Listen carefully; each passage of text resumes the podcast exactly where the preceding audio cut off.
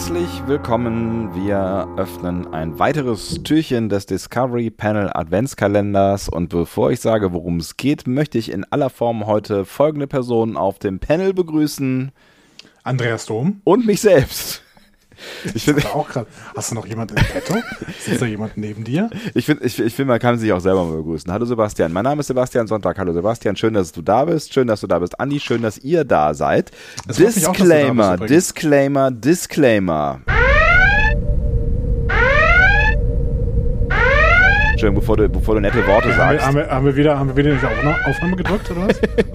Bevor du nette Worte sagst, äh, möchte ich an dieser Stelle äh, kurz warnende Sprüche ähm, äh, herausgeben. Ich bin jetzt der Okay. Herausgeber von warnenden Sprüchen. Wir sprechen nämlich jetzt Mein neues Buch, warnende Sprüche. Keep my and Witch. Bitteschön. Äh, wir sprechen nämlich jetzt über einen Shorttrack und zwar den nächsten Shorttrack, äh, der jetzt kommt und das ist der vierte in der äh, zweiten Staffel, könnte man sagen, ne? Ja. Ähm, wenn man die in Staffeln rechnen wollen würde und heißt The Girl Who Made the Stars. Wenn ihr nichts darüber hören wollt, wäre jetzt der richtige Zeitpunkt abzuschalten. Es ist ein bisschen tragisch, weil ihr werdet viel Spaß, Freude und vielleicht auch ein bisschen Schokolade verpassen. Aber ähm, ich kann es verstehen, wenn ihr das Ding noch nicht gucken konntet und äh, erstmal gucken wollt, dann äh, spart euch diese Folge auf für schlechte Zeiten. Das hast du sehr schön gesagt, Sebastian. Danke, Andreas. Danke.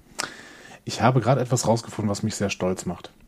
Oh, dann lass mich mit stolz sein, wenn es geht. Ich wollte jetzt, also wir, ich, ich wollte jetzt gleich über äh, Brandon Schultz sprechen. Das ist der Autor ähm, des Shorttracks, den wir gleich besprechen werden. Aber der hat auch schon eine Episode geschrieben Ach, namens Perpetual Infinity. mhm. Staffel 2, Episode 11, Discovery. Mhm. So, und jetzt würde ich gerne wissen, ob das bei dir auch so ist. Aber wenn ich das bei mir bei Google eingebe, dann erscheint auf der rechten Seite Perpetual Infinity Fernsehepisode und dazu erscheint unser Folgenbild. Infinity. Nur das oder auch Star Trek oder Discovery? Nee, nur Perpetual Infinity. Tatsächlich. Bei mir auch. Das ist schön, oder? Was ist das denn? Das Wir ja sind witzig. relevant. Wir sind relevant. sind wir relevant. Geil. Google, äh, irgendein, irgendein cooler Crawler von Google ist über unser Bild gestolpert und hält's für, hält's für mega. Toll, wir haben die Anerkennung von einem Bot. Ja, also die Bots lieben uns, Leute. Die Bots lieben uns, Freunde. Das soll ich nur anschließen. Der Lieblingspodcast von allen Google-Bots. Geht das auch mit anderen Ich weiß äh, nicht. Folgen? Ach so. Was haben wir denn noch? So, ähm, if memory serves. Nee, dann nicht. Hm. Into the forest I go. Nee, das, da hat man noch keine, äh, kein Logo. Da Ja, aber das war, das war ja eh die. Zeit. Ich meine, das, das, sind, das sind die Bilder von der, von der Webseite, ne? Oder ähm, wir haben, wir haben es Ja. ein bisschen instringent gemacht. Wir haben ja zw zwischenzeitlich auch ähm, die diese Episodenbilder für äh, als Podcast-Logo-Bild benutzt. Aber das ist wahrscheinlich nichts, was dem Google-Crawler äh, über den Weg läuft. Wahrscheinlich sind das die Webseitenbilder, die er findet, ne? Ja, wahrscheinlich. Aber Ja. Ist das nicht, ist das nicht toll? Was- was passiert denn, wenn man draufdrückt? Sweet Sorrow.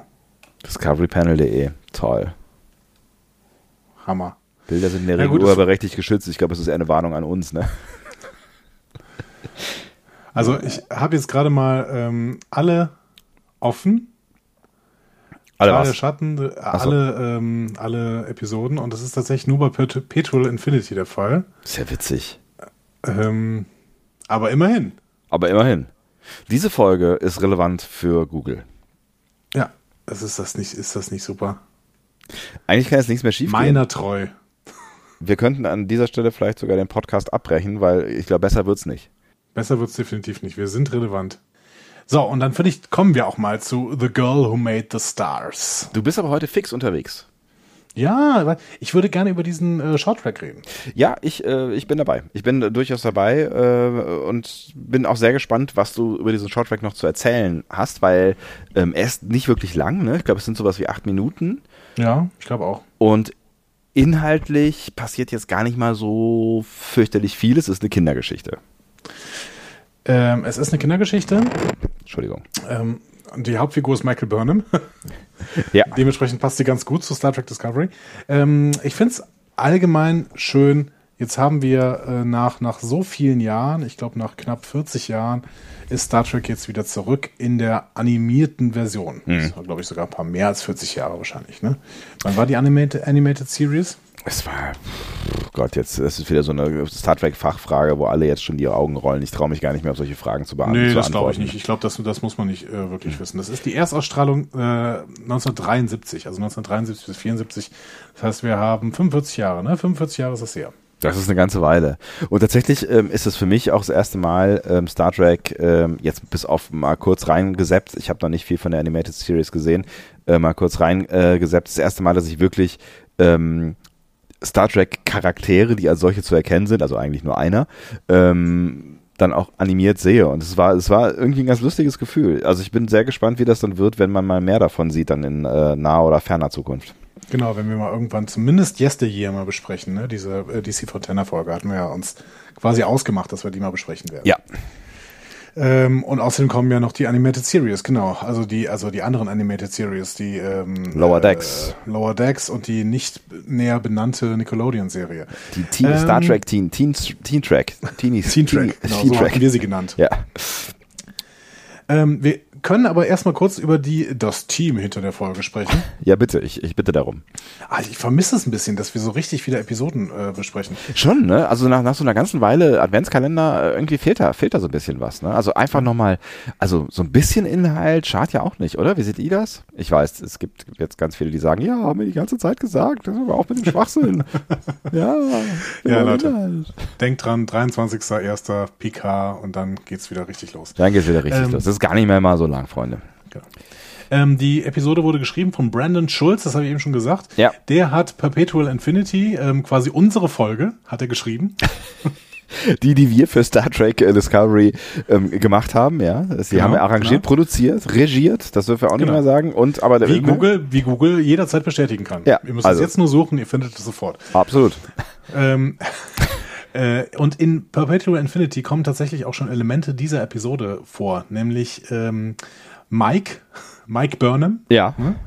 der Vater von, von Michael, Ja. ähm, mit dem Ja. sehr kreativen Namen. Hatten offensichtlich jetzt äh, nicht so Schwierigkeiten, ihr äh, Kind zu benennen. Das hatte vielleicht eine, eine Tradition in der Familie Burnham. Ja, maybe. Ähm, und auch dieses Haus auf, auf Doctari Alpha, das ist offensichtlich diese Raumstation, die wir da gesehen haben. Mhm. So. Ähm, das kommt schon in Perpetual Infinity vor, wird hier nochmal aufgenommen. Das heißt, ähm, Brandon Schulz ist quasi der Experte für Familie Burnham.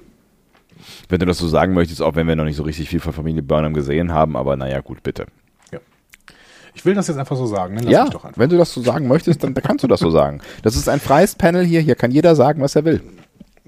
Ähm, die Regie hat aber jemand geführt, den auch du kennst. Ähm, die Forrest Kelly. Nein, es war Nicht, nicht schlecht, okay, der geht an dich. Es war äh, Olatunde Osunsami. Ja, gut. Ähm, den kennst du auch. Den ne? kenne ich auch, unser kleiner äh, Star Trek-Nerd. Einer von Genau. den in, äh, im Team, hinter dem, Te- hinter dem Team. Genau, der ist der Regiechef von Discovery, äh, hat unseren Lieblings-Shorttrack so weit gemacht, äh, Calypso, zumindest der Lieblings-Shorttrack aus der ersten Staffel. Wir haben ja jetzt noch kein Fazit über die zweite Staffel Shorttracks gezogen. Ist ja auch noch nicht vorbei. Exakt. Ähm, und mittlerweile hat er fünf Folgen Discovery gemacht, unter anderem die letzten beiden. Such Sweet Sorrow 1 und 2. Ja, ob das jetzt ein Aushängeschild ist, das äh, lassen wir mal äh, im All stehen. Wenn du die ganzen DVDs gesehen hast, dann wirst du äh, die äh, Entstehungsgeschichte von Such Sweet Sorrow in mehr als einer Stunde gespiegelt bekommen und dann kannst du auch verstehen, warum diese Folgen nicht besonders gelungen waren. Ich bin sehr gespannt. Ich habe es tatsächlich immer noch. Ihr werdet euch wahrscheinlich vielleicht möglicherweise auch zum Teil, irgendwer hat sich, also einer von euch hat sich sicher gefragt, warum denn nicht endlich mal die DVD-Besprechung kommt. Ich habe es noch nicht geschafft. Ich habe es einfach, äh, Weihnachten, Stress, äh, Adventskalender, äh, ihr wisst schon, dieses ganze, Der Adventskalender ist doch kein Stress, das ist reine Freude. das stimmt allerdings. Also Ja. die meiste Zeit. Nun gut. Nun gut. Wollen wir uns doch mal dem widmen, was Olatunde Osusanmi und Brandon Schulz uns hier äh, kreieren. Sehr wohl. sagen. Jetzt, jetzt müssen wir, das, äh, kannst du, kannst du, weißt du noch genau, wer war das? Felo, der uns und, äh, den Unterschied zwischen animiert und gezeichnet und, und so Ja, das hat uns Felo erklärt, genau. Ja. Habe ich vergessen. Das ist auf jeden Fall ein animierter Shorttrack. Animiert ist er, weil er mit dem Computer gemacht wurde. Ich glaube, animiert kann man immer sagen. Animiert kann man immer sagen, okay. Aber er wurde mit dem gibt, Computer gemacht, glaube ich, auch oder? gezeichnete Animationen. Ist doch egal. Wir, wir haben keine Ahnung. Warum musst du feststellen, dass wir keine Ahnung haben und dann müssen wir doch drüber reden? Ich, also das, das bringt uns nur wieder, das bringt uns nur wieder in äh, Teufels Küche, möchte ich sagen. In, in, in Nilix Küche. Ja. In Nilix ähm, Küche, genau. Das bringt uns in Nilix Küche, deswegen lassen wir das an dieser Stelle. Aber du hast, du hast völlig recht. Es ist ein animiert, also irgendwie, also es ist ein, ja. Es ist ein animierter Shorttrack. Äh, und ähm, wir kommen auch sofort in einen etwas seltsamen Uncanny Valley-Effekt, ähm, aber dazu später mehr. Ähm, denn als allererstes sehen wir die junge Michael Burnham. Mhm. Die wird äh, einerseits von Kyrie, Alpen, McAlpin gesprochen und äh, sie wird vor allen Dingen von einem Gewitter im Weltraum geweckt. Ähm, das nämlich auf, äh, rund um diese Station Dr. Alpha ähm, tobt. Ja. Und ich brauche jetzt dringend einen Astronomen, der mir das Phänomen erklärt. Wie kann denn im Weltraum ein Gewitter sein? Hm? Tja. Schwierige ich dachte, Sache. Ich dachte, du hast jetzt vielleicht äh, Harald Lesch im Portemonnaie, der äh, kurz rauskommt und kurz erklärt, was ein Gewitter im Weltraum ist. Ich habe immer Harald Lesch im Portemonnaie, aber äh, heute nicht sonst, sonst immer schon. Äh, ich habe keine, ich habe keine Ahnung. Wisst ihr das durch Zufall? Weil äh, ich habe keine Ahnung. Ist Astronom da der richtige Ansprechpartner oder brauchen wir da, weiß nicht, hast du die Nummer von Kachelmann? Von Kachelmann? Nee. Der kennt sich mit Wetter aus. Hat keine Nummer von Kachelmann. Ich möchte auch keine Nummer von Kachelmann haben. Das ist eigentlich, das ist eigentlich ein netter Kerl. Okay. Ja. Das versteckt er aber ganz gut. Ja, er hat, er hat halt viel Scheiß erlebt. Ich glaube, da, da ne, kann, man, kann man schon mal zynisch werden, aber eigentlich ist, es, ist das ein netter Kerl. Echt? Ich finde ihn sehr anstrengend. naja, Wie gut. dem auch sei, ja. Ähm, ich habe keine Ahnung, aber es ist, es ist, es ist ja eh ähm, eigentlich, ja, es ist schon, schon irgendwie ein Märchen, ne? Vielleicht ist das ist das auch äh, okay, wenn es da Gewitter im Weltraum gibt in so einem Märchen, weil alles, was danach kommt, ist jetzt, ja, okay, ist ein Traum, aber. Ja, aber, ja. das, aber das war genau das, ja. was äh, der Vater Michael erzählt, ist ja das Märchen. Ja, ja, ich weiß. Aber eigentlich sollte das jetzt die Realität, wie auch immer. Sie ruft auf jeden Fall nach ihrem Vater, nach Mike Burnham. Ja. Der wird ähm, genau wie in der Serie äh, gespielt, wird er hier gesprochen von Kenrick Green. Mhm. Ähm, und das ist ja äh, abermals schön, denn Kenrick Green ist der Ehemann von Soniqua Martin Green. Mhm. Ne? Nur noch mal zur Erinnerung. Und ich finde, dieser äh, Charakter ist der einzige, der diesem Uncanny Valley-Effekt so ein bisschen unterliegt, finde ich. Erkläre dich. Ich dachte, du könntest ihn jetzt besser erklären. Ähm, das ist äh, dieses äh, Phänomen, dass Roboter irgendwie nicht wie Menschen aussehen. Ach so. Hm was ich habe ich hab auch drüber nachgedacht, ähm, dass, dass, dass, also bei ihm ist es mir auch irgendwie auch aufgefallen, dass es, dass es nicht so geschmeidig wirkt, ne? Ja, weil er aber auch wirklich noch, bei ihm wird versucht, es möglichst menschengenau zu machen. Ja, so, findest zu malen. Ja, die anderen sind, die anderen sind größere Comic-Charaktere, finde ich. Also ich finde, bei ihm ist es wirklich. Ähm ja, ich glaube, ja, ich weiß, was du meinst. Ich glaube, das könnte das Problem sein. Ja, du hast, du hast schon recht. Die anderen sind, äh, also äh, Michael sowieso, ne, die, die sieht ja äh, doch eher, ja, fast so ein bisschen Anime-Style-mäßig aus mit den riesigen Augen und so, ne? Ähm, ja, und die anderen sind auch so ein bisschen, so ein bisschen Disney vielleicht. Also wenn, wenn ihr mal wissen wollt, was der Uncanny Valley-Effekt ist, dann guckt euch mal der Polar Express an. Stimmt, ja. Bei dem Film sieht man es, glaube ich, am deutlichsten. Ja. Die haben wirklich versucht, da sehr, sehr schön rum zu animieren, aber du äh, empfindest keinen dieser Charaktere, obwohl sie von Schauspielern gespielt worden sind, die dann nachher erst animiert worden sind, äh, empfindest keinen dieser Charaktere als wirklich äh, wirklich. Wirklich, wirklich. Als wirklich, ja. wirklich, ja. Aber auch nicht, also, ne, ich meine, auch nicht als, also, es ist, es ist irgendwas so zwischendrin und ich finde, das ist irgendwie ein Problem. Also, wenn irgendwas gezeichnet ist und es ist toll, ähm, dann ist es ja wurscht, ob es aussieht wie ein Mensch oder nah rankommt oder nicht, so, ne? Ja, aber wenn du so, so, wenn das so in between ist, ähm, dann, dann fängt es irgendwie komischerweise an zu stören. Genau. Ja, Genau. und das hat mich bei ihm auch tatsächlich so ein bisschen gestört, ähm, aber da man ihn jetzt auch nicht so fürchterlich sie so oft sieht, ist es auch, ja, vielleicht auch egal in dem Fall. Aber das, was du gerade, dieses Zwischending, was du gerade beschrieben hast, Hm. ähm, ist genau das, was mit Uncanny Valley, glaube ich, gemeint ist. Hm. Also ähm, äh, du hast irgendwelche ähm, Industrieroboter, Humanoiden-Roboter, ich sehe hier gerade so eine Grafik, ähm, die vertraut wirken, Ja, äh, obwohl sie noch nicht besonders menschenähnlich sind. Und erst in dem Moment, wo es in Richtung Mensch, so richtig in Richtung Mensch geht, hat man so einen so einen Downer. Ähm, genau, und da äh, sind jetzt auch verschiedene Kreaturen eingeordnet. Also ein Leichnam zum Beispiel wäre in diesem Uncanny Valley oder, oder ein Zombie. aha, okay.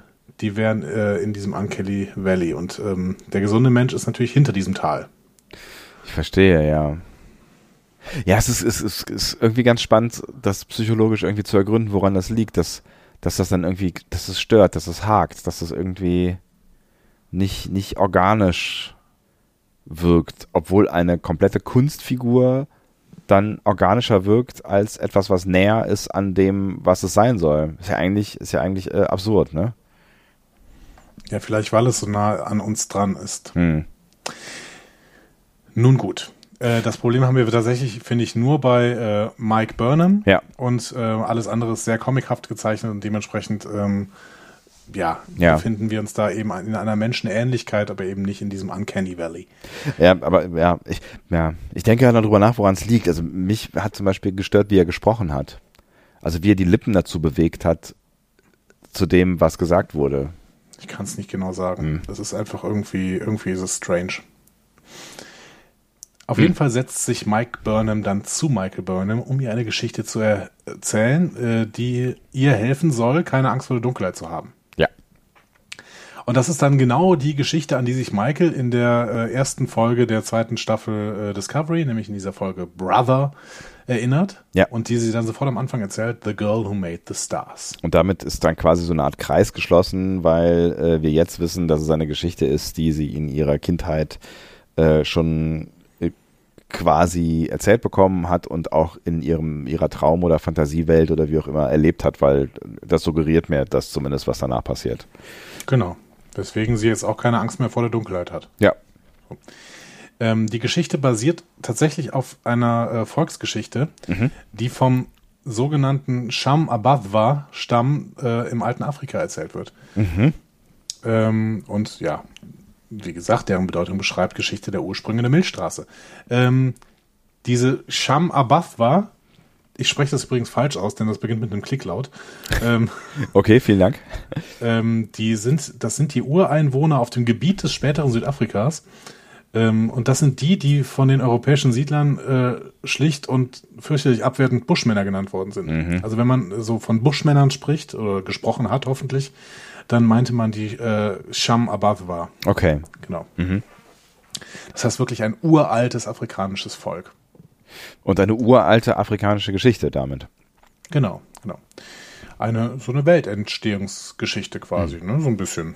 Also es geht natürlich um das Firmament, was hier entsteht, aber ja, Was eigentlich ganz schön ist, ne? Weil ähm, das ist ja im Prinzip das, und da wirst du dich sicherlich besser mit auskennen.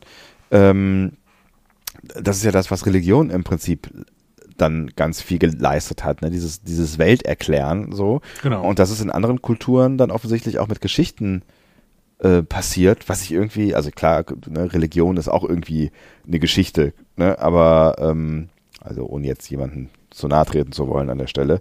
Ähm, aber das, das Nein, ist dann, aber das ist ja, das ist ja Ne? absolut so. Äh, absolut so. ja, ich, ich, ich glaube, Menschen, die wirklich sehr gläubig sind, die können sich vielleicht auf den Schlips getreten fühlen, wenn, wenn ich sage, irgendwie Religion ist eine Geschichte, um zu erklären, wie die Welt funktioniert oder um Menschen vor 2000 Jahren zu erklären, äh, wie die Welt funktioniert, weil mittlerweile bist du Ja, ja. komm, aber wir, wir müssen jetzt nicht, also ja, wir nehmen auf religiöse Gefühle jederzeit Rücksicht und Mhm. gerade ich als Theologe und ich finde auch dass äh, Glaubenswahrheiten auch einen Wert haben, aber trotzdem müssen wir nicht davon ausgehen, dass die Bibel von irgendwem, also gerade die das Alte Testament von irgendwem wörtlich ausgelegt wird. Ja. So Leute, das sind Geschichten, wie sich die Menschen die Welt erklärt haben und das Ja. ist auch okay so. Ähm, das hat das hat seinen Wert als Glaubensgeschichte, aber das hat eben keinen historischen Wert. Hm. Genau wie die hier nicht. Und irgendwie ist es doch schön und auch ein bisschen tröstlich zu sehen, dass, ähm, dass solche Geschichten sich dann irgendwie in ganz vielen Kulturen erzählt wurden. Ne? Dass, Ja. dass, was, dass man das halt, äh, dass, man sowas auch gesucht hat. Also dass man diese Erklärung gesucht hat und ähm, Wege gefunden hat, ähm, dann vielleicht auch Ängste zu nehmen vor dem, was man nicht erklären kann. Ja, ich finde das immer total, total spannend. Ähm, äh, ich nehme als, als schönstes Beispiel ist für mich immer äh, der Turmbau zu Babel, der steht auch in der äh, Bibel. Ne? Ähm, das war im Prinzip ja die Erklärung dieser äh, abrahamitischen Völker, äh, abrahamitischen Völker, wie denn die ganzen Sprachen entstanden sind. Ja, ja, ja. Hm? Was So auch haben sich eine, getroffen und, und haben, wollten dann eben diesen Turm bauen und dann hat Gott sie bestraft, weil sie äh, äh, quasi ähm, ja, weil sie das nicht tun sollten, weil sie sich nicht irgendwie überschätzen sollten. Ne? Das war so eine menschliche Hybris. Und äh, wurden dann alle Länder geschickt, äh, weil sie sich nicht mehr verstanden haben, quasi. Babylonische Sprachverwirrung. Was natürlich irgendwie auch ein bisschen absurd ist, äh, dass, dass es eine Gottesstrafe ist, dass wir unterschiedliche Sprachen sprechen am Ende, ne? Aber ähm, ja, mein Ja, aber für die Leute damals war das ein Problem. Ja, ja, klar. Und es ist eine Erklärung und ähm, Ja. sie funktioniert dann im Zweifel, ne? Ja, erstmal fu- funktioniert sie als Weltentstehungsmodell, genau. Ja. Ähm, ja, genau. Finde ich, ich finde diese, diese Sage auch sehr spannend, aber dazu können wir nachher noch mal ein bisschen, ähm, äh, darüber können wir nachher noch mal ein bisschen sprechen. Ich weiß nämlich nicht genau, ich habe diese Sage nirgendwo anders gefunden. Ob sie jetzt hier eins zu eins erzählt wird. Ähm, aber wie gesagt, da können wir nachher drüber, drüber, ein bisschen drüber sprechen. Wir müssen jetzt über eine Sache sprechen noch in der normalen Welt. Ähm, die kleine Michael umklammert nämlich einen plüschigen kleinen Tardigraden. Ja. Und das ist für mich ein Continuity-Fehler. Ja. Es ist vielleicht ein, ähm, ein witzig, eine, eine witzig gemeinte Referenz, ähm, wo sich jemand überlegt hat, dass Witzigkeit vor Continuity geht. Und man natürlich an der Stelle auch mal fragen muss, äh, sind die, die Shorttracks der Continuity verpflichtet und äh, na, sind sie Kanon und so weiter und so fort. Ja, aber ich finde schon, und sowas ärgert mich dann irgendwie. Also, das ist ein nettes Gimmick irgendwie, äh, dass der Tardigrade hier äh, vorkommt. Aber wenn Michael Burnham einen Tardigraden als Plüschtier hat, dann muss sie ihn in der ersten Staffel in Context is for Kings, muss sie ihn erkennen. Hm. So. Und, ähm, ach, dann macht's doch irgendwie anders. Dann nimmt doch einen, einen Space Whale. So. Den erkennt sie nämlich sofort. Das ist auch okay. Ne? Ein Gormaganda. Wenn ihr unbedingt da was nehmen wollt. Ja. Keinen Tardigraden. Ja, ich weiß, ich weiß, was du meinst. Und ja, wenn man es genau nimmt, wenn man es genau nimmt, ist es, hast du schon recht. Ist es doof. Und, und ja, noch mehr eigentlich, wenn man weiß, dass äh, Olantunde und so ein Sami ähm, da mitverantwortlich ist, weil der ja durchaus auch immer mal wieder in, in, der, in der Rolle fungiert hat, auf solche Details eigentlich zu achten. Ne? Ich glaube, der hat sogar Context is for Kings, äh, äh, der hat da Regie geführt. Wenn ich mich richtig erinnere. Hm. Oder? Das weiß ich nicht mehr, aber das äh, können wir mit wenigen Klicks in unsere eigene. Nee, das war Akiva Goldsman, okay. Okay. Ja, ja, gut. ja, es ist, es ist, es ist so ein bisschen, du hast, ne? Wenn ich, wenn ich länger drüber, ich hab's, ich hab's jetzt einfach mal so. Wenn ich länger drüber nachdenke, ist eigentlich schade. Du hast schon recht. Ja. So. Okay, aber dann gehen wir jetzt ähm, in diese in diese Sage rein, ne? Ja. die äh, Mike Burnham jetzt Michael Burnham da erzählt. Ein junges Mädchen, das vor tausenden Jahrhunderten, Oh, hört ihr, das ist äh, Andis, Andis Märchenstimme. hundert Jahrtausenden äh, unter den ersten Völkern der Erde lebt, wahrscheinlich bei diesen Sham äh, Abadwanern. Ähm, die ersten Menschen leben in einer Welt ohne Sterne. Sie fürchten die Dunkelheit und personifizieren die Dunkelheit mit dem gefürchteten, gigantischen, schlangenartigen Nachttier. Brrr. Ja. Ja, und ähm, weil sie so ang große Angst vor diesem Nachttier haben, können sie nachts nicht reisen und bleiben dementsprechend immer ähm, einen Tag ähm, fußläufig von der Mitte ihres Landes entfernt. Ja, genau. Also die ne, quasi von von Dämmerung bis Dämmerung, äh, so weit dürfen sie äh, gehen und alles, was sie dann nicht erreicht haben, äh, ja, gehen sie halt nicht weiter, weil sie in der Nacht halt nicht wach sein sollen, wollen, Genau. dürfen, können. Und äh, sie betreiben da Ackerbau, ne, in so, so ähm, konzentrischen Kornkreisen quasi um das Zentrum ange, äh, an, äh. Gerichtet. So. ja, Bitte? angerichtet, ja. Angerichtet. Ja. Ähm, das Problem ist natürlich, wenn du immer Ackerbau auf denselben Feldern machst, dann äh, werden diese Felder irgendwann erschöpft. Ja. Der Boden ist dann irgendwann durch, ne? Dann, äh, der nimmt ja, also quasi das, die Pflanzen nehmen ja die Nährstoffe auf und das machst du vielleicht zwei, drei Jahre lang, je nachdem, was du da so anbaust und dann ist spätestens wahrscheinlich Schluss. Also, Genau, und dann müsstest du irgendwie mal das Land auch mal ein Jahr brach liegen lassen. Ja. Ähm, äh, das können die sich aber offensichtlich nicht leisten, weil die halt nicht genug Land haben. ja, Deswegen schlägt dann ähm, ein kleines Mädchen, das erschreckend aussieht wie Michael Burnham, aus dem Dorf, äh, sagt den Vorschlag, ja, wir können aber doch hinter die Berge gehen. Und dann sagt der Älteste nochmal, nein, das geht nicht, denn ähm, dann dafür brauchen wir drei Tage. Das sind zwei Nächte und in diesen zwei Nächten ähm, würden wir dann vom Night Beast gefressen werden, quasi. ja. Okay, aber das Mädchen ähm, entschließt sich dann, auf eigene Faust loszureisen, das Land zu erschließen. Die Welt zu retten. Es wäre nicht äh, ein Zwilling von Michael, äh, wenn es nicht auch die Welt retten würde. Tatsächlich, genau, stimmt. Und sie nimmt ein kleines Glühwürmchen mit zur Beleuchtung des Weges. Und das packt sie in so ein Ei rein. äh, und dann, Dann wird es ein bisschen awkward kurz, ne? Ja? Ja, also ich, äh, äh, sie nimmt das Glühwürmchen mit und packt es in ein Ei rein. So, Ja, ich weiß auch nicht, wo dieses Ei herkam. Es kommt so ein bisschen wie Ei aus der Kiste. Oh. Entschuldigung, das kam auch so ein bisschen wie Ei aus der Kiste. Na gut, okay. Also sie hat dann dieses, dieses Ei mit dem Glühwürmchen drin und damit kann, äh, kann sie sich auf den Weg beleuchten. Aber sie wird natürlich vom Nachttier verfolgt. Mhm. Äh, und ähm, Den es, den, erschreckt. den es tatsächlich, Ja? äh, ta- tatsächlich äh, gibt, ne? Da ist, also da kann man ja schon mal kurz verwundert sein. Ne? Zuerst denkt man ja, die sind alle irgendwie total be- bedämmert, äh, belämmert, äh, was auch immer, äh, und haben Angst vor irgendeinem Quatsch. Aber nein, in dieser Sage gibt's dann wirklich dieses fiese, schlangenartige We Wesen äh, in real, ja. Ja, genau. Aber das ist ja dieses, äh, der Mythos muss erst quasi vom Logos besiegt werden. Also das heißt, ähm, es muss erst das Licht kommen, um die Dunkelheit zu äh, zerstören. Ne? Also wir haben hier ganz, ganz viele ähm, äh, erkenntnistheoretische Motive, äh, beziehungsweise erkenntnishistorische Motive irgendwie drin. Ne? Aufklärung Dieses- und so. Genau, genau, Aufklärung. Nachher noch was zur Aufklärung. Wir sehen jetzt, wir bleiben jetzt erstmal kurz in der Sage. Dieses Nachttier verfolgt sie ähm, und ähm, dabei zerstört es auch, also sie lässt ja auch dieses Ei fallen und das Glühwürmchen fliegt, fliegt weg. Ähm, und plötzlich schlägt in un unmittelbarer Nähe vor ihr, sagen wir mal so, Luftlinie würde ich sagen 200, 300 Meter, ne? Ja. schlägt ein Meteorit ein. Und ähm, das kleine Mädchen besiegt die Angst und findet ähm, den abgestürzten Rahmen eines außerirdischen Raumschiffs in einer Höhle Mhm. und so eine seltsame, leuchtend tentakliges außerirdischen Dings. Man weiß es nicht, ja.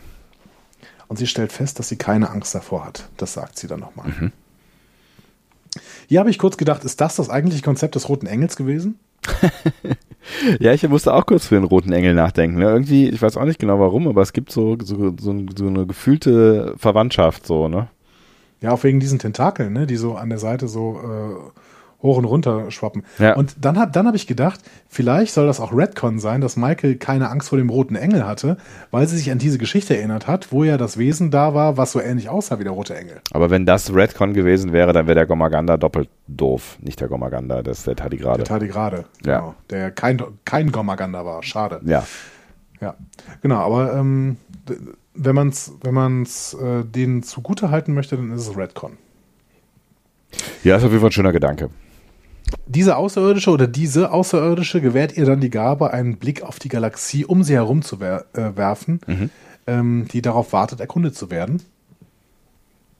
Äh, und ähm, sie soll dann natürlich die anderen davon zu überzeugen, keine Angst mehr zu haben. Und deswegen gibt die Außerirdische ihr einen Korb voller Lichter.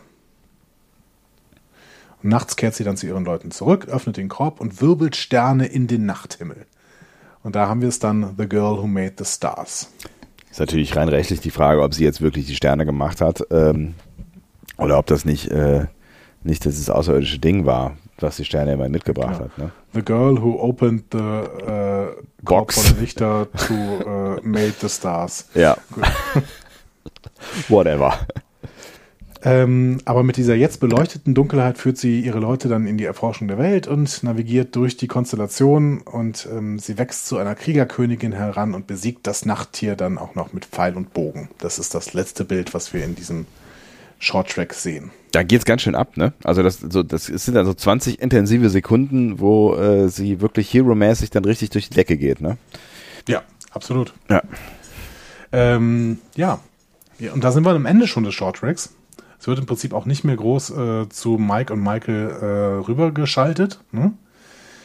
Ähm, aber vielleicht können wir noch ein paar Sachen dazu sagen. Also ich finde dieses Licht als Element der Aufklärung, ne? also Aufklärung selber ist ja schon eine Metapher, ne? der, der Begriff Aufklärung. Ne? Da haben wir ja schon eine Lichtmetapher drin. Es klärt sich etwas auf. So, ne? ähm, äh, und Aufklärung soll dann ja keinen Zustand beschreiben, sondern einen ähm, Prozess. Und ich finde, das wird hier ganz schön gezeigt, dass du einen Prozess der Aufklärung hast, der durch das Licht, ähm, Licht der Vernunft gegen die Mächte der Finsternis ähm, quasi gerichtet ist. Also so ungefähr so das, was mit, was wirklich Kant und, und äh, seine Konsorten mit Aufklärung gemeint haben. Hm. Ja, stimmt, da ist auf jeden Fall was dran, ja. Das finde ich auf jeden Fall schon mal äh, eine ganz, schön, ganz schöne Umsetzung dieser Metapher, dieser Aufklärungsmetapher quasi. Ja, Und ich finde, eine Geschichte über Neugier, die Angst besiegt, ist ein sehr dreckiges Konzept. das ist das, äh, was, ich, was ich auf jeden Fall auch gedacht habe. Ne? Das ist ja im Prinzip ähm, tiefstes Star Trek äh, Gefühl, so, ne, dass, dass du halt irgendwie in das Unbekannte ziehst, ähm, un, unerschrocken, um etwas Neues zu entdecken und im Best Case halt nicht die Borg hinter dir her sind hinterher, sondern äh, du bereichert äh, zurückkommst und voller neuer Erfahrungen. Absolut. Ja, was lässt sich sonst noch sagen? Wir haben äh, wirklich tolle Stimmen. Carrie McAlpin äh, spricht das super. Kenrick Green spricht das, finde ich, sehr, sehr schön väterlich. Ja. Ähm, die Musik ist toll. Die ist von einem Track Newcomer namens Chris Bowers.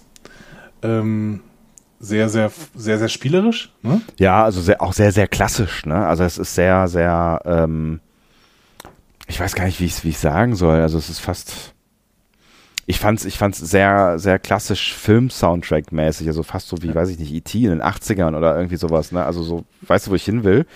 Ja, ja, schon, genau. Aber sie, aber ich finde trotzdem, die äh, ist genau so zurückhaltend, dass sie der Geschichte noch vollständig ihren Raum lässt. Mhm, absolut, ja, ja. Und gleichzeitig eben, äh, doch, doch, ja, du hast recht, mitreißend, herzerwärmend, so, ne, dass du wirklich das auch, die, die Stimmung, die der äh, Shorttrack dir übermitteln möchte, die, wirst, die wird durch die Musik noch so verstärkt. Ja. Also ich, E.T. ist ein gutes Beispiel, genau, wie bei E.T. Ja. Und was- was, ich wirklich schön fand, war die ähm, visuelle Umsetzung. Also mal abgesehen jetzt von von den, von den, von den kleinen Minuspunkten, die wir eben schon angesprochen haben, ist vor allen Dingen das, was wir in der Geschichte äh, sehen, finde ich wirklich sehr schön gemacht. Das ist, das, man fühlt sich fast so ein bisschen wie in so einem, ähm, ja, wie, wie in so einem Musikvideo oder in, in irgendeinem, äh, ich zeig mal kurz, was mit, äh, mit Animationen so geht, Vorführvideo, äh, weil es sehr spielerisch, sehr fantastisch, vor allen Dingen dann so die zweite Hälfte, ne, also dieser Effekt zum Beispiel, wie sie dann die, die Sterne an den Himmel wirbelt, das ist, das fand ich schon irgendwie, irgendwie ganz schön. Also das, Ja. das, das äh, hat mich nach den zwei Glühweinen, die ich gestern getrunken habe, bevor ich es mir angeschaut habe, doch auch irgendwie berührt. Ich finde noch, wir sollten noch auf was Bemerkenswertes eingehen. Ja, bitte. Ähm, Star Trek hat uns ganz, ganz viele Geschichten darüber erzählt, wie Folklore, Mythologie, wie das entlarvt wird quasi. Ne? Also ich erinnere mal an äh, Who Mourns for Adonai oder, oder äh, Who Watches the Watchers, ne? der Gott der Mintakana und sowas. Ne? Ja. Also irgendwelche Mythologien, die Völker aufgebaut haben, werden quasi entlarvt als ja, als irgendeine Zauberei, also äh, technische Zauberei oder sowas, ne? Oder werden einfach zerstört. Ne? So. Ja. Ja, hey, das ist ein Roboter und wir zerstören den jetzt. Ne? Wofür braucht Gott ein Raumschiff und so weiter. Ne? Ja, ja, ja. Diese ganze Nummer. Ähm, das hier macht was ganz anderes. Und zwar verringert es quasi extrem das Tempo und sagt, ja, Mythologie kann Angst machen, aber Mythologie kann selber auch quasi wieder den Weg aus einer Angst heraus beschreiben. Denn ähm, klar, die sind in einem Prozess der Aufklärung irgendwie, dieses Volk, und das ist auch das, was, was da helfen soll. Aber ähm, es hilft ja trotzdem, also es, es wird ja quasi im Mythos schon besiegt, Mhm. das, was da Angst macht. Und äh, Michael, die äh, Top-Wissenschaftlerin, soll jetzt auf Dauer auch ihre Angst besiegen, indem sie sich an einen Mythos erinnert. Das heißt, hier wird plötzlich der, die positive Kraft eines Mythos quasi beleuchtet, im Gegensatz zu dem, was ähm, ja, was beispielsweise Thorsten TNG mit Who Mourns for Adonai und Who Watches the Watchers macht. Ja, absolut. Das ist, das ist vielleicht äh, durchaus neu, aber es ist natürlich auch eine andere Zielgruppe. Ne? Also wir sprechen hier ähm, über eine Geschichte, die einer, weiß nicht, vielleicht fünf, sechs, siebenjährigen erzählt wird. Ähm, das ist natürlich dann auch nochmal irgendwie vielleicht eine andere Wahl der Mittel. Ne? Also wenn, wenn Michael da jetzt 18 gewesen wäre, dann hätte man mit ihr darüber reden können, dass es natürlich irgendwie Bullshit ist, dass da irgendeine äh, blöde Schlange ihr Angst macht, sondern dass sie einfach mal irgendwie geradeaus geht und guckt, äh, was da los ist. Ähm, aber das ist vielleicht auch die Wahl der Sprache, die ein Kind versteht. Also ne, meinst- auf meinst der auf der realen Ebene. Ne? Meinst du, das ist an Kinder gerichtet, dieser Shorttrack?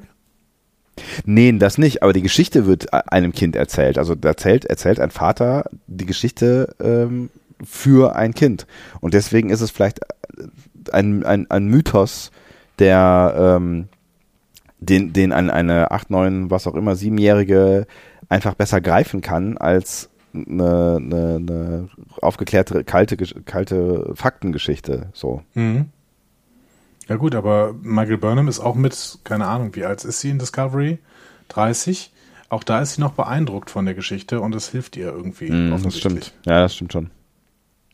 Ja, und ich meine, du warst ja auch jetzt auf der quasi auf der Ebene in der Geschichte und ähm, klar, da kann man natürlich auch irgendwie sagen, in dem, dem wenn wir innerhalb dieser Geschichte bleiben, dann ähm, hat es auch diesem Volk geholfen, also ein Mythos hat diesem Volk geholfen, ähm, sich quasi aufklärerisch weiterzuentwickeln.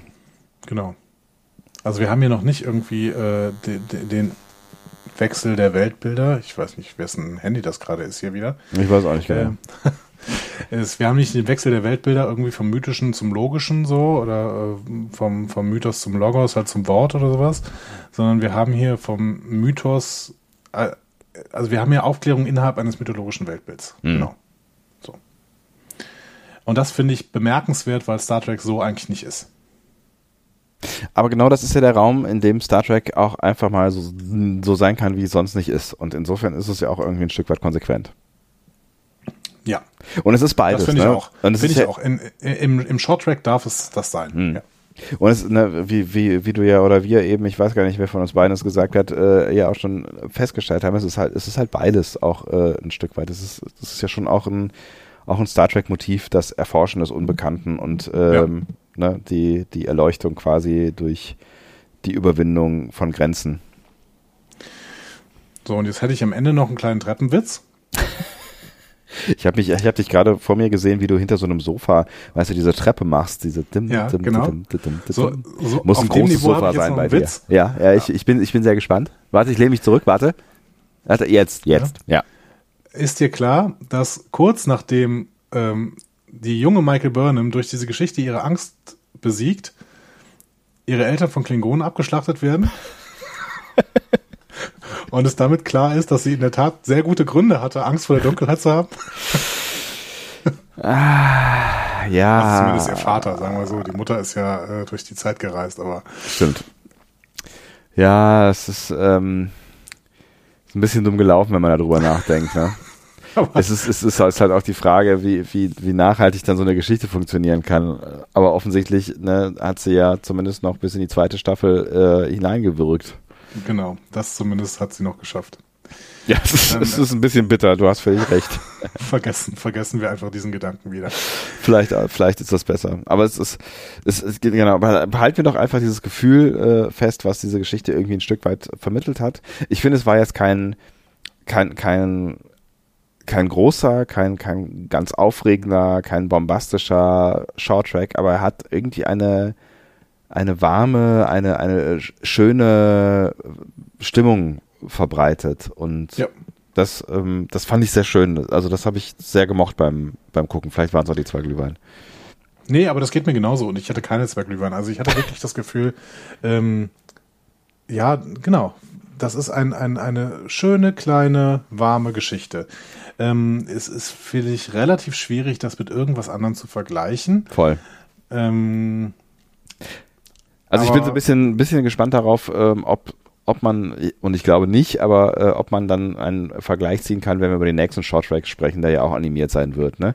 Ich, ja. glaub, äh, ich, ich, glaube, das, das wird wahrscheinlich was ganz anderes sein, aber äh, das, das wäre dann quasi jetzt neben der Animated Series das, was da am ehesten äh, rankäme und damit vielleicht am vergleichbarsten wäre. Tatsächlich. Ja. ja, wir werden sehen, äh, ob wir da den Vergleich ziehen werden oder nicht. Ja. Ähm, ihr werdet das erfahren, wenn ihr denn äh, Lust habt, den zweiten Shorttrack auch noch von uns besprechen, äh, besprochen zu hören, von uns besprochen zu hören. Ja, funktioniert, ja, funktioniert. ja, ja, das ist ja doch, nein, alles korrekt hier, ja. Und ich hoffe, dass euch das jetzt gefallen hat, hier ähm, nochmal so eine richtige Folgenbesprechung mitten im Adventskalender zu haben. Richtig Inhalt, Fakten, Fakten, Fakten mit, mit, mit Namen und solchen Dingen die wir aussprechen können zum Teil.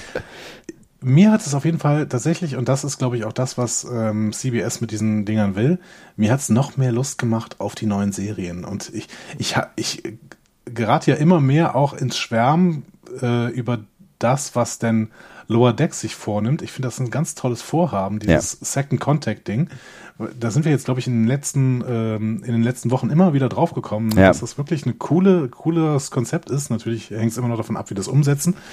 Aber ähm, ich freue mich darauf. Ich freue mich wirklich darauf. Ja. ja. Äh, wir, wir, wir, hatten ja da auch in dem, wann war denn das, vorletzten oder vorverletzten Adventskalender natürlich noch die, äh, die Ideen, ähm, wie wir Star Trek-Serien gestalten würden. Übrigens hatte das, ähm, das Schiff von äh, Cassidy einen Namen. Äh, er steht auf Twitter, falls äh, dich interessiert. Das aber nur ja. nebenbei. Ähm, Schön. Ja. Äh, also ich, ich, könnte mir auch so eine so eine Second Content äh, Content Contact Serie auch gut in real vorstellen und in Ernst. Lower Decks wird ja äh, aller Voraussicht nach ähm, doch eher was Amüsantes. Aber ich finde, das hat, ne, warten wir mal ab, was passiert, aber ich glaube, das hätte auch Potenzial, ähm, für eine richtige Serie. Aber Star Trek-Serien haben wir ja eigentlich jetzt erstmal genug. Obwohl, kann man jemals ja. genug Star Trek-Serien okay, haben? wollte ich gerade fragen, kann man jemals genug Star Trek-Serien haben? Ich bin mir nicht ganz sicher. Äh, das Schiff von Cassidy Yates ist die äh, Shosa, SS Shosa. So, konnten wir das auch noch äh, nachliefern. Ja. Danke, Twitter. Nicht, warum wir das beim letzten Mal nicht rausgefunden haben. Ich habe keine Ahnung. Nun gut. Ähm, Sebastian, das war sehr schön. Das, das finde ich auch. Gemacht. Ja, Dito. Und äh, ich freue mich mindestens genauso darauf, dass wir morgen wieder ein gemeinsames Adventskalender-Türchen öffnen werden auf dem Erfolgsformat Discovery Panel, euer Lieblingspodcast. Schaltet morgen wieder ein. Tschüss. Tschüss.